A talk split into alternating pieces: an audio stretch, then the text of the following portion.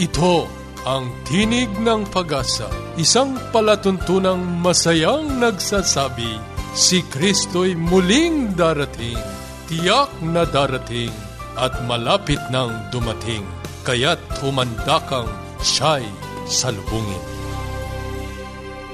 Kayo'y sumusubaybay sa Tinig ng Pag-asa, ang programang hatid sa inyo ng Adventist World Radio. Ito po si Joe Orbe Jr., ako po ay mananatiling kasama ninyo sa pagtatanghal dito pa rin sa inyong natatanging programa, Tinig ng Pag-asa. Samahan nyo kaming muli sa loob ng kalahating oras sa pagtuklas at pagtalakay ng mga sipi ng pag-asa mula sa aklat ng buhay. Maligayang maligayang araw po sa inyong lahat mga kababayan, mga kaibigan sa buong kapuluan ng Pilipinas at kayo pong mga sumusubaybay sa internet dito po sa ating programa sa Tinig ng Pag-asa. Sana ay datnan po kayo ng aming pagtatanghal sa mabuting kalagayan. Nais po naming mapakinggan ang inyong mga katanungan at ang inyong kuro-kuro tungkol po dito sa ating mga pinag-aralan. Maaari po kayong sumulat sa amin sa Tinig ng Pag-asa, P.O. Box 401, Manila, Philippines. Maaari rin po kayong mag-text sa aming globe number 0915-571-9957. At sa ating pong smart number 0920-207-7861. Ulitin ko po 0920-207-7861. Sa ating pong talakayang pangkalusugan, pagkakalulong sa paninigarilyo. Sa ating pong pag-aaral ng banal na kasulatan, tayo po ay nasa paksa ng pagiging mabuting katiwala. Sa kapanapanabik na pag-aaral na ito, sundan nyo kaming muli dito po sa ating pag-aaral ng Biblia. Tayo po ay dadako na sa ating talakayang pangkalusugan. Paging Dr. Rodriguez, you're needed at room 321. Mrs. Martinez, kailangan na po nating i-dialysis ang asawa ninyo. New outlook and a healthy lifestyle makes a big difference. Adventists care. Sa nakalipas na dalawang linggo, ating tinalakay ang tungkol sa sigarilyo at ang mga di mabuting dulot nito sa ating kalusugan. Alam niyo po, kahit anong mga facts o di kaya statistics ang alam natin tungkol dito, di ito makakatulong upang mapanagumpayan natin ang addiction sa sigarilyo. Ang kailangan ay isang programa o system na susundin hanggang mabuo ang loob na labanan ang pagnanasa sa paghihit-hit ng sigarilyo. Alam niyo po, mga kaibigan, ang desisyon ay nasa inyong mga kamay. Wala po kahit kanino man. Upang magtagumpay ay dapat aksyonan ang pasya na huwag nang manigarilyo. Huwag nang sisihin ang iba o ituro pa sa iba upang may dahilan na di makapagtalikod sa habit na yon.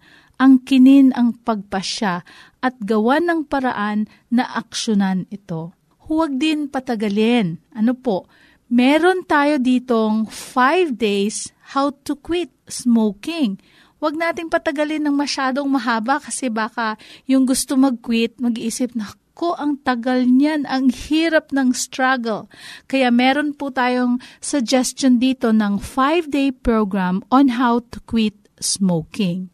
Sabi sa mga nagre-research nito, simulan ng araw-araw na paniniwala at pagsabi sa sarili na ayaw ko ng manigarilyo. So, it's a sort of uh, brainwashing na talagang may desire ka at ilalabas mo yung point na sasabihin mo lagi sa sarili mo, ayaw ko ng manigarilyo. Sisimulan ito sa pagising sa umaga hanggang sa muling pagtulog sa gabi, dapat nandoon sa isip yung thought or yung line na ayaw ko ng manigarilyo. Sa ganitong paraan, pinapatay mo ng unti-unti ang pagnanasa ng paggamit ng sigarilyo at pag napapatuloy ito, natututo ang ating sarili at ang usual na paggamit ng sigarilyo o yung lakas na pagnanasa na paggamit nito napapatay dahil napapasa ilalim sa kontrol ng rason at pag-iisip na gawin na ang tama at tuwirin na ang mga desisyon na para sa kalusugan. Kaya kapag ang matinding pagnanasa sa pagsisigarilyo ay dumadating, ang gagawin po natin ay titingnan ang ating mga relos. Ano po? Obserbahan yung second hand. At habang ito'y umiikot hanggang maubos ang isang minuto, dun lang, obserbahan lang natin yung one minute. Pagkatapos, pag napigilan mo ang iyong sarili sa one minute na yon, ibig sabihin sa sunod na minuto, mapipigilan mo pa rin yung desire o yung craving o yung urge na humawak at gumamit ng sigarilyo. Pero alam niyo po ayon sa pagsusuri, sa third minute, yun daw ang pinakamalakas na temptation para bumigay, para mag-give in dun sa cravings or sa urges. Kaya dapat merong masidhing determinasyon at lakas ng loob na di matukso at wag bumigay o wag mag-give in at matempt uli na kalimutan yung attempt na hindi na nga po manigarilyo. Ngayong araw, i-share po namin sa inyo yung 10 rules, no? Itong rules na to, hindi siya magastos na way how to get over the addiction for smoking in 5 days time. Okay, titingnan natin. Yung una, external water therapy. Kapag nandun na yung urge o craving kahit anong oras maging nasa bahay man, sana mostly kung sa bahay. Kung sa office, it would be a different matter. Pero kung sa bahay tayo at ang urge ay dumating, ang gagawin natin ay maligo kapag may cravings o urges, maligo at namnamin ang sarap ng maligamgam o malamig na tubig. Mag-relax under the shower o magbabad ng matagal para mapalampas natin yung 3 to 5 minutes na usually yun ang strength ng urges o cravings na humawak at gumamit ng sigarilyo. Okay. So, number two, yung internal water therapy. O yung first external, ito naman internal water therapy. Ang gagawin lang po ay uminom ng 6 to 8 na baso ng tubig within a day. Okay. So pagising sa umaga, uminom na ng isang baso. Mag-almusal, in between almusal at saka yung pananghalian, uminom ng dalawa hanggang tatlong baso kasi mainit na sa araw. Pagkatapos ng pananghalian, i-reserve uli in between pananghalian until before kumain ng pagkain sa hapunan, meron ka uling mga 1, 2, or 3 glasses of water. At pagkatapos kumain, bago naman matulog, pag bumaba na yung pagkain, pwede uling uminom ng isang basong tubig. That is only for the first day of five days. Kaya 6 to 8 glasses of water ang target for the first day of the 5 days on how to quit smoking. Sa susunod na mga araw, pwede nang i-combine yung juices. At ang best ay yung mga fruit juices, natural and fresh na mga fruit juices para hindi magsawa ang dila sa lasa ng plain na tubig.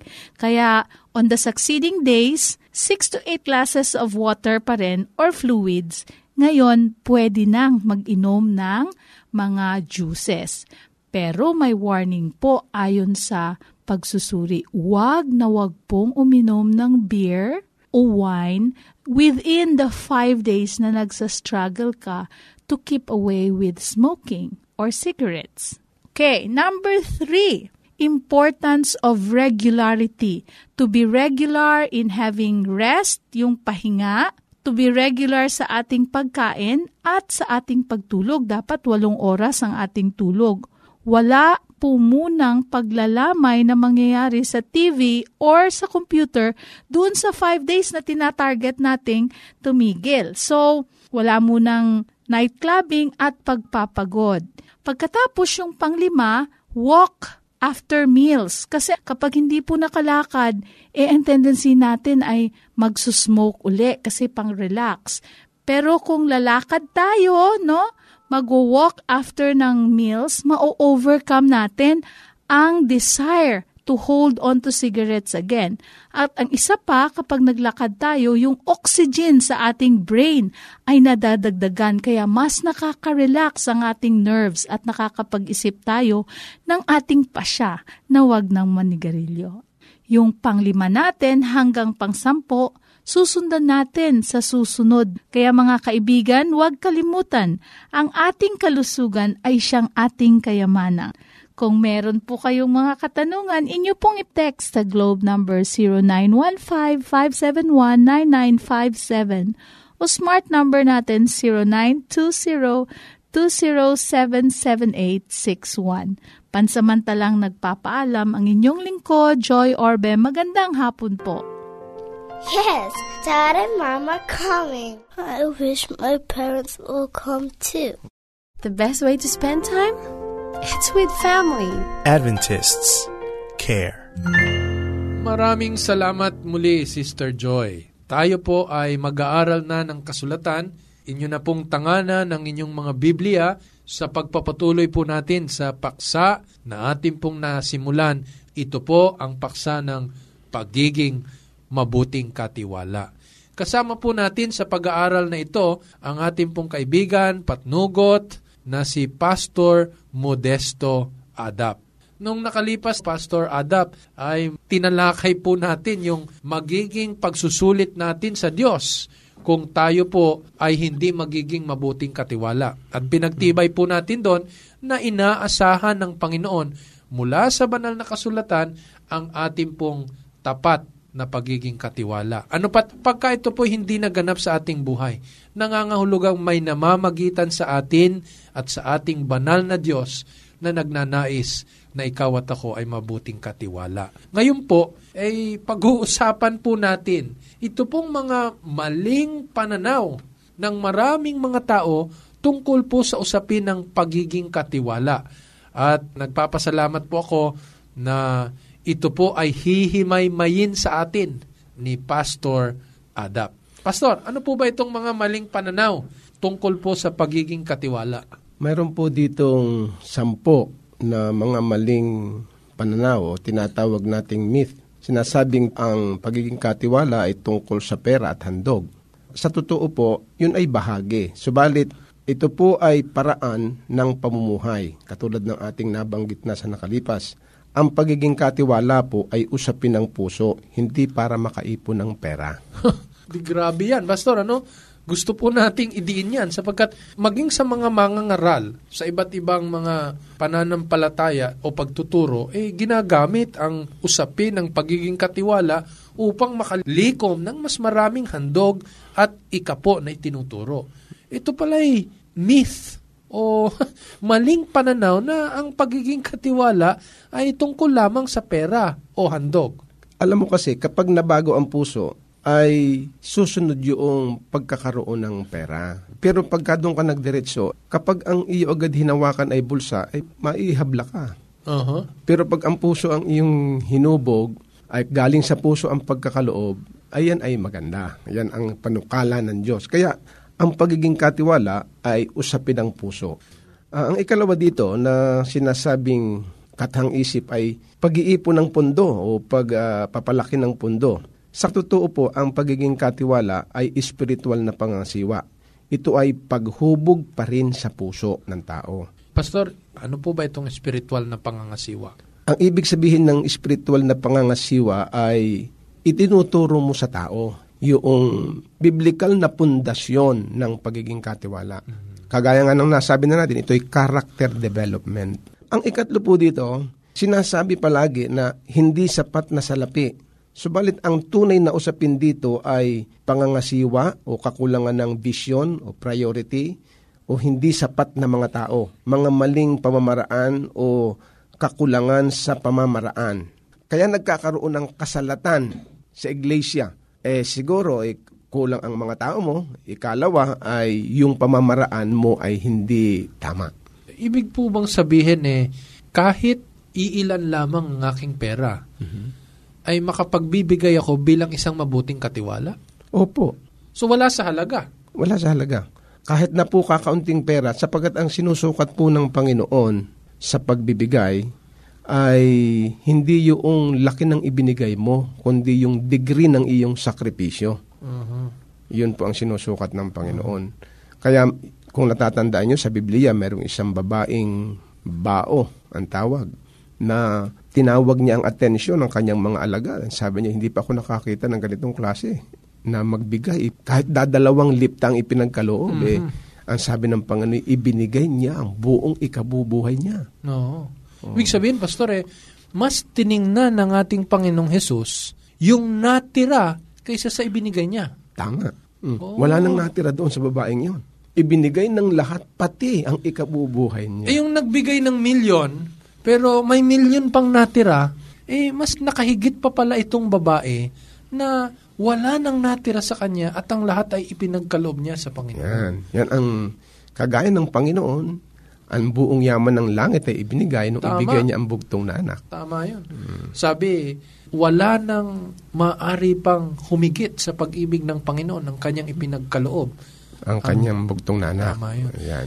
Eh, siguro pala, Pastor, ano, kung maghahanda tayo ng ating mga handog, ng ating ikapo, maging sa ating pagbibigay sa maraming mga mabubuting gawa, eh hindi pala ito yung pagbibigay natin ng labis sa ating mga tinatanggap.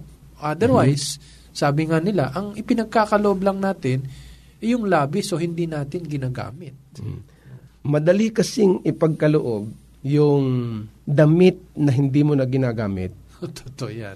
kaysa dun sa damit na ginagamit mo pa. Ang ibig sabihin, yung hindi masyadong mahalaga sa iyo ay madaling maipagkaloob. Wala doong nahuhubog na pag-uugali Oo, natin.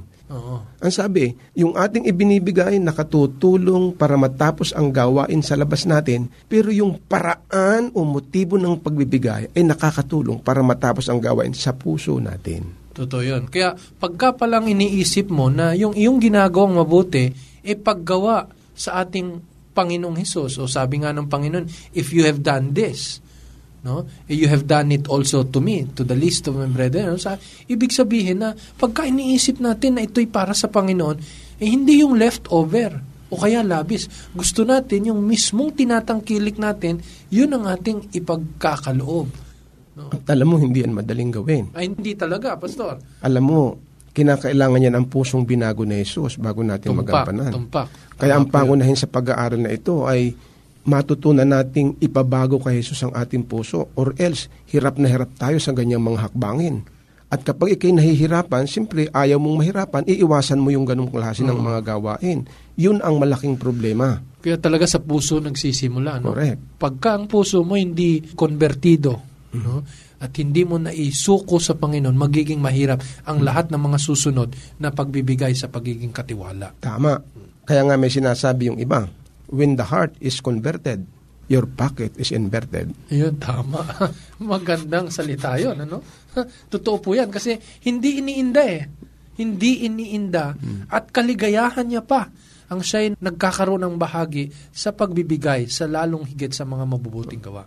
Kung papaano tayo inaasahang maging mabuting katiwala, gayon din mga kaibigan ang dapat nating gawin. Sa ikapat, merong nagsasabi na ito'y isang katang isip para masuportahan ng iglesia. Alam nyo, ang pag-iika po o ang pagbibigay, pagsamba sa Diyos, ang pag-iika po ay hindi para mag-ipon ng pera. Ito ay paraan ng pagsamba sa Diyos. Ang Diyos ang nagsusuporta sa pangangailangan ng iglesia.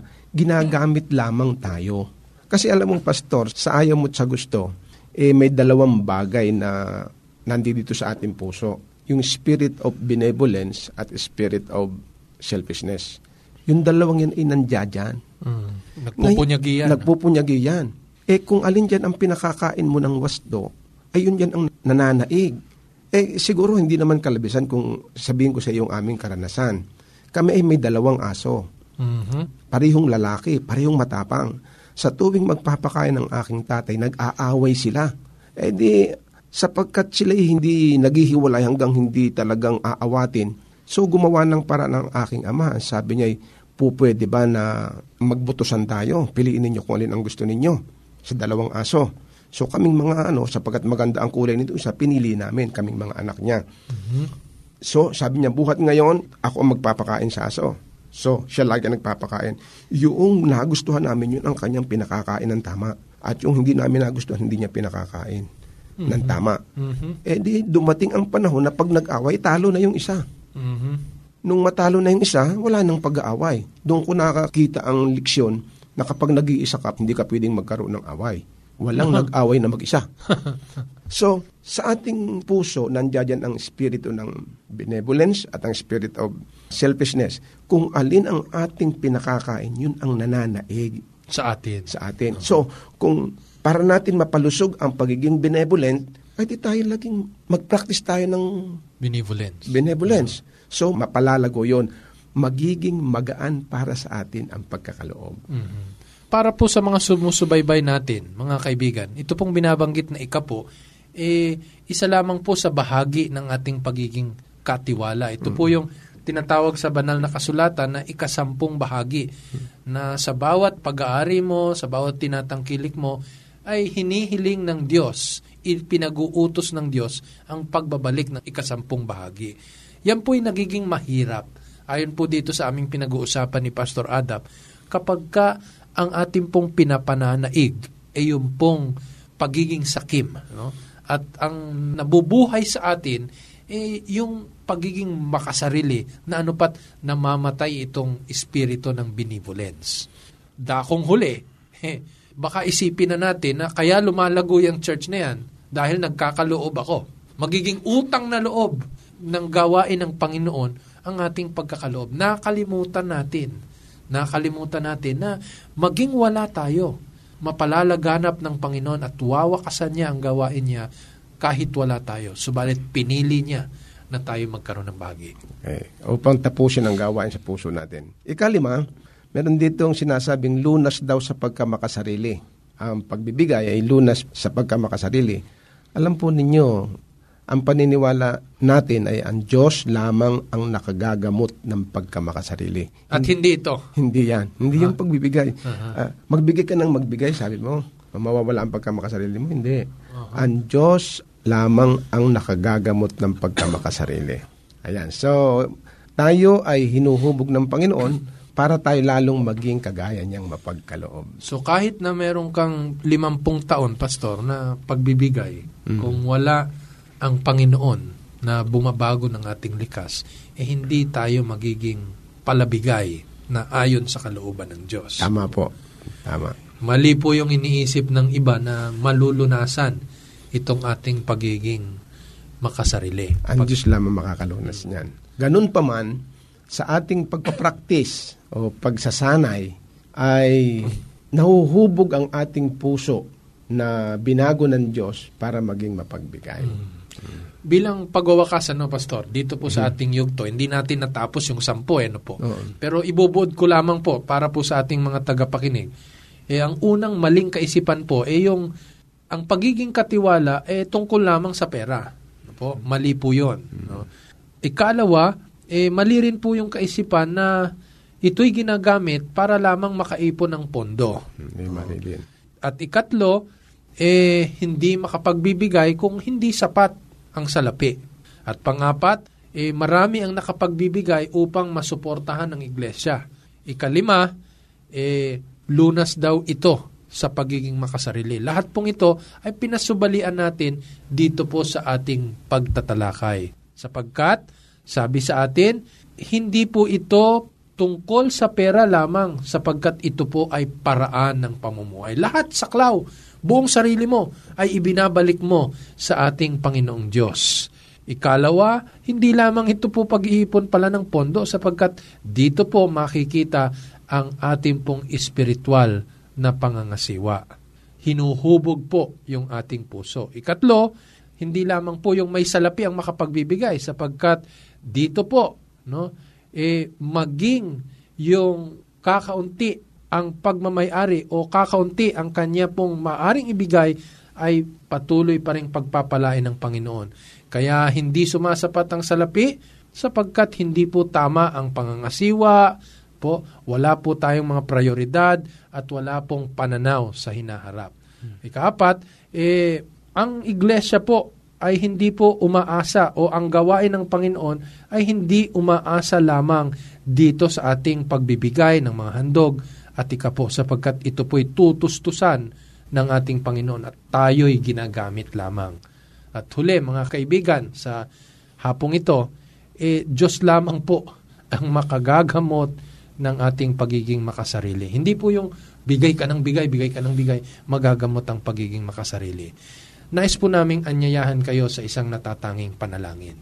Sapagkat naniniwala po kami na ito po'y hindi basta-basta maisa sa kabuhayan, maliban ng ating Panginoong Diyos ay mabuhay sa atin at gawin tayong mga bagong nilalang.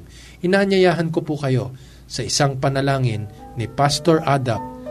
Tayo po'y manalangin, Ama naming banal, Diyos na makapangyarihan sa lahat, na siyang lumikha ng aming mga buhay. Salamat po sa inyong panukala sa amin na maipamuhay ang pagiging matapat na katiwala. Dakilan Diyos, kami po'y umaasa sa iyong kapangyarihan. Uhubugin mo ang aming mga puso upang mahubog kami sa paraan ng pamumuhay na nakalulugod sa iyong paningin. Sana po dakilan Diyos, maging layunin ng bawat isa sa amin na magpasakop ng aming mga puso sa iyo sa pangalan ni Jesus. Amen. Amen. Hanggang sa susunod po nating pag-aaral sa ganito pa ring himpilan at oras, sana po'y nakinabang kayo. Nice po naming marinig at talakayin ang inyo pong mga tanong sa liwanag ng pag-asa mula sa mga kasulatan. Maari nyo pong i-email ang inyo pong mga tanong sa pag-asa at npucadventist.org. Ulitin ko po, pag-asa at npucadventist.org. O di kaya sumulat po kayo sa Tinig ng Pag-asa, P.O. Box 401, Manila, Philippines. Maaari rin po kayong mag-text sa aming globe number 0915-571-9957 at sa smart 0920 207-7861. Muli, ito po si Joe Orbe Jr. hanggang sa susunod na pag-aaral sa Roma 15.4 sa pamagitan ng pagtitiis at pagaliw ng mga kasulatan ay mangagkaroon tayo ng pag-asa.